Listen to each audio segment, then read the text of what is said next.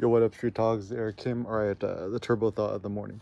So, the thought is uh, ignorance takes courage. So, you know, you think about the the whole like Fahrenheit 451, Big Brother 1984 vibes, uh, Brave New World. It's like, you know, ignorance is courage and stuff like that. And in modern times, uh, to be ignorant is seen as backwards and also seen as abominable. Abominable. Abominable. Um, and why is that? So, first and foremost, what does ignorant mean? Ignorant means um, to not know. Ig, not. Nos, uh, nasce, nascere in Latin means uh, to know. So, temen nascere or whatever means to know thyself. It's a. It's also in the scene of um, Matrix when uh, Keanu Reeves is like uh, visiting the kid who bit, uh, bends the spoon, the Oracle, for the first time. Um, also, uh,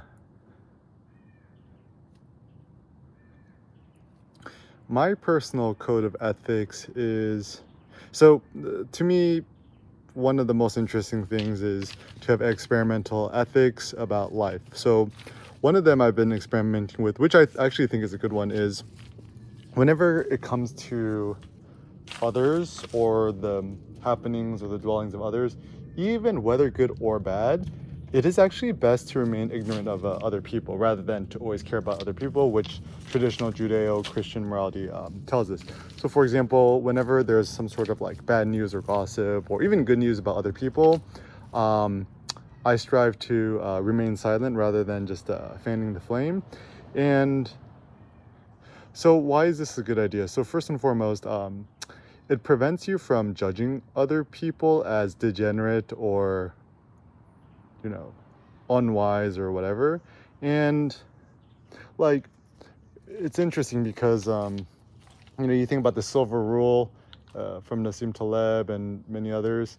Uh, don't do unto others as you don't want others to do unto you. So, for example, I don't really like it when people judge me for my actions or my activities so similarly, I shouldn't judge other people. But the problem is, if somebody does something or overhear somebody do something that's un, um, uh, against what I personally believe in, of course it annoys me, and I, I do the micro judging. So out of sight, out of mind. Um, to remain ignorant of it is uh, better. Uh, similarly speaking, um, to remain ignorant of the news or what's happening, actually I think takes far more courage than to always know exactly what's quote quote going on because the two problems. One 99.9% of the news is uh, is all noise. And secondly um, there's a financial incentive for news corporations to keep you glued to the screen or to their websites. So that's also not good. And third um, much of the news actually doesn't really pertain to you. Okay so uh, i'll give you an example. So when covid first hit and stuff like that honestly i personally wasn't too alarmed. Um, you know i wore my face mask and you know didn't lick doorknobs or whatever. But um the the most important information that you know got to me via word of mouth whatever and this is me never checking the news right is the the vaccine was available. So uh i was in the providence rhode island uh, at the moment uh, I got the Moderna first shot and the second shot pretty early. And I'm pretty happy because I didn't read all this stupid, like, and also if you're too into the news, then you kind of like, sooner or later people get into like this weird, like, you know, like, first it kind of disguises itself as libertarianism and then it quickly devolves into conspiracy theory so you know like you know the was it bill gates' plan to control the world or was it Fauci, Fauci, whatever his name is, like, you know, he has all these like billion dollars he's making from the, the vaccine, whatever. And uh, the the funny thing is, I think people give too much credit to these individuals as thinking of them as these like maniacal overminds. Honestly, I don't think they're smart enough. Like, Bill Gates isn't smart enough to put 5G chips into everyone's brain or whatnot. And the reason why also people like conspiracy theories so much is that people who don't feel like they're in control of their lives or has some sort of suffering hidden ailment in the back of their minds they always kind of want a scapegoat whether it be a conspiracy theory or whatever. And then, then my ultimate um, takeaway was even if all the conspiracy theories you believed in were true does it really matter and does it really influence your personal life that much? And uh, yeah i don't i don't really uh, think so. Um, and so you know, even uh, with when it comes to investments and cryptocurrencies and Bitcoin, whatever, um, to not check your investments like every other second or even on the daily level or even on the weekly level or even at the monthly level, I think takes more courage. Um, so whenever people are, oh, you want to know the news about X, Y, and Z, you know, certainly I'm very curious, but I'm like, no, don't tell me. I want to keep my ears closed. So also with good is tricky too because um, on the flip side, I guess this might be more of a, a stoic thing where you also kind of don't want to hear good news. Then you become too overly eager of the good news, which also puts you in a bad position. Now, it's kind of tricky because uh, one thing that Nietzsche said was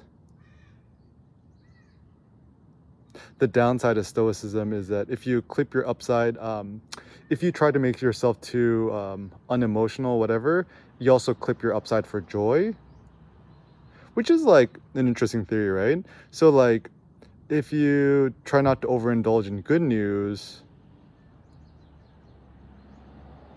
you might just get less out of life is, is the theory. But similarly speaking uh, my thought is if you live in uncertain times being a stoic is better. Um, even uh, Nietzsche says this, right? Like, if you're living in a time of um, tumult and war, stoicism is wiser. If you're living in time of relative peace, being Epicurean is a better, um, like the walled uh, garden of Epicurus. Um, and also that's why ultimately uh, Cindy and I named our son Seneca, named him uh, our kid Seneca because, you know, being born as a pandemic baby and moving forward, you know the thought was life will be pretty uncertain so how can you thrive in the midst of uh, uncertainty is the the general gist. But anyways so taking back to ignorance. So now lately i've also been spending a lot of time uh, visiting bookstores and it's so funny because like the bias is the more you read the more intelligent you become and the more virtuous you become. But in actuality 99.999% of the books there are actually not not good. They're not they're not worth reading. Even looking at these old, kind of like 90s, 2000s books, none of them actually have uh, stood the test of time. The only books I've seen in the there in the bookstore, which are actually good, I think are the parody humor funny books. Um, saw books like Skeletor's Self Guide to Guide to Self Help, which I thought was pretty hilarious, and also just uh, the classics like the Iliad um, by Homer, oh the essays of Mon, uh, Montaigne, uh, some of the philosophy books, and that's that's pretty much it. So, and also realize the problem is that news is toxic. Um, too much information is actually toxic for you too. It's like, uh, and you yourself having to be the the mental sifter and the filter of all this information is also exhausting. Um, it's so interesting. People like, oh, just read more books, right? Reading a lot of books for the sake of reading books, it's like eating a lot of um, like uh, like McDonald's hamburgers. Probably not uh, good for you. um, but anyways, um, the ultimate takeaway is this: try to remain more ignorant of others, global affairs, whatever, and uh, strive to become more knowledge about what you're interested yourself and your own limits.